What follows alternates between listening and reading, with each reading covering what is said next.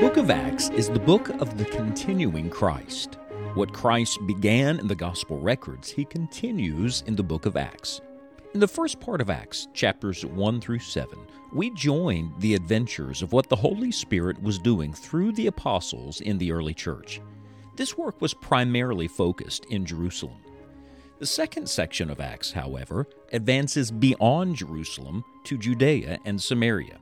In this section of our study, we see the power of the gospel on full display, changing the lives of those who hear it. Let's join Scott now as the adventure continues.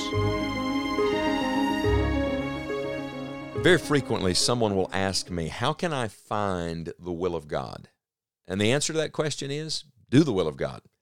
Do what you know, and you'll know what to do. It's like Jesus telling the disciples, uh, If any man will do my will, he shall know of the doctrine. That sounds backwards to us. We think once we know it, then we'll do it. Jesus said, Do it, and you'll know it. In other words, more light comes as you follow the light you have. And so we continue our journey with Saul, uh, not to Damascus, but to the will of God. This amazing question, Lord, what will thou have me to do? And we've learned some things already. First, we've learned that the will of God comes uh, when you come to know Him personally. So you have to have your own experience with the Lord Jesus Christ of simple faith, where you come to know Him for yourself. Then the will of God begins to unfold, uh, to unroll like a scroll as you pray, as you wait and pray. You remember that for three days, uh, Saul is without sight. I would point out to you also in verse number 9 of Acts chapter 9 that he is also without food and drink. So God took the sight from him, but he willingly laid aside the food and drink. He's fasting and praying. Now, this is a man who's serious. You know, we're better at feasting than we are fasting today. Uh, I would I would challenge you uh, consider the whole matter of fasting and prayer in your own spiritual life. It's one of the great disciplines that Jesus taught and the early New Testament Christians practiced that I think we have neglected. Remember, this kind goeth not out but by prayer and fasting. So here's a man who's waiting, who's fasting, who's praying. How do we know that? Uh, because the Lord said it. In verse number 11, the Lord called for a preacher named Ananias. By the way, I'm going to come back to Ananias as a, as a separate study and talk with you about him. But the Lord says to Ananias in Acts chapter 9 and verse number 11 Arise and go into the street which is called Straight, and inquire in the house of Judas for one called Saul of Tarsus, for behold, he prayeth. And hath seen in a vision a man named Ananias coming in and putting his hand on him that he might receive his sight.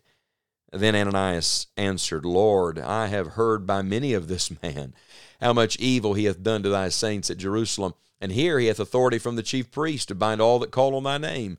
But the Lord said unto him, Go thy way, for he is a chosen vessel unto me, to bear my name before the Gentiles, and kings, and the children of Israel, for I will show him how great things he must suffer for my name's sake.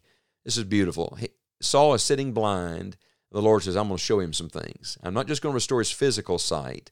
Spiritually, I'm going to show him some things, and I'm going to use you as my messenger. And before you get too critical of Ananias, imagine that the Lord calls you to go to a terrorist uh, because that's what Ananias thought of Saul. That's who Saul had been, a terrorist to the church.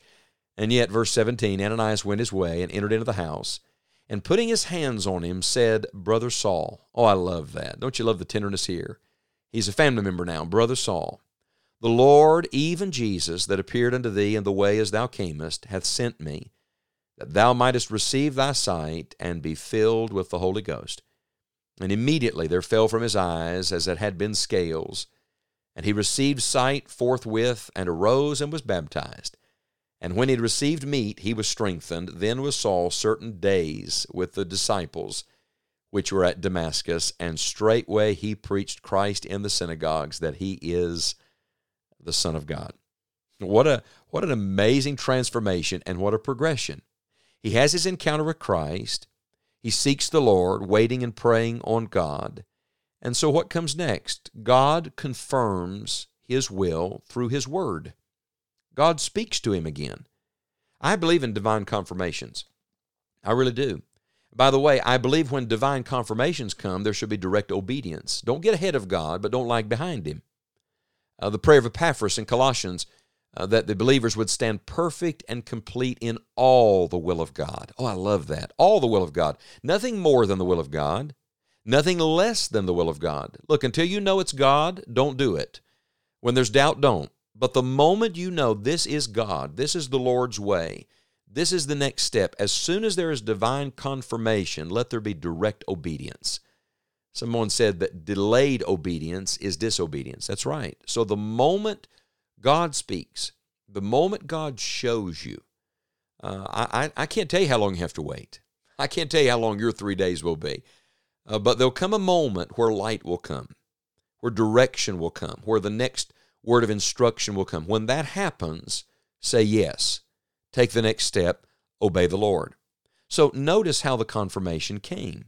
Now, this is really very interesting because on the road to Damascus, the Lord spoke to him personally. He heard the audible voice of the risen Christ.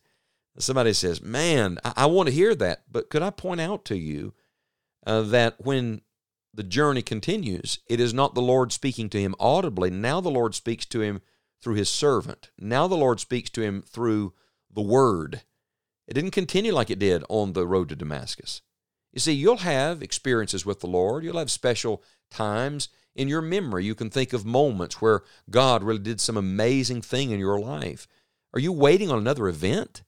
Or are you willing to simply get in the Word of God Listen for the voice of God and let God speak to you.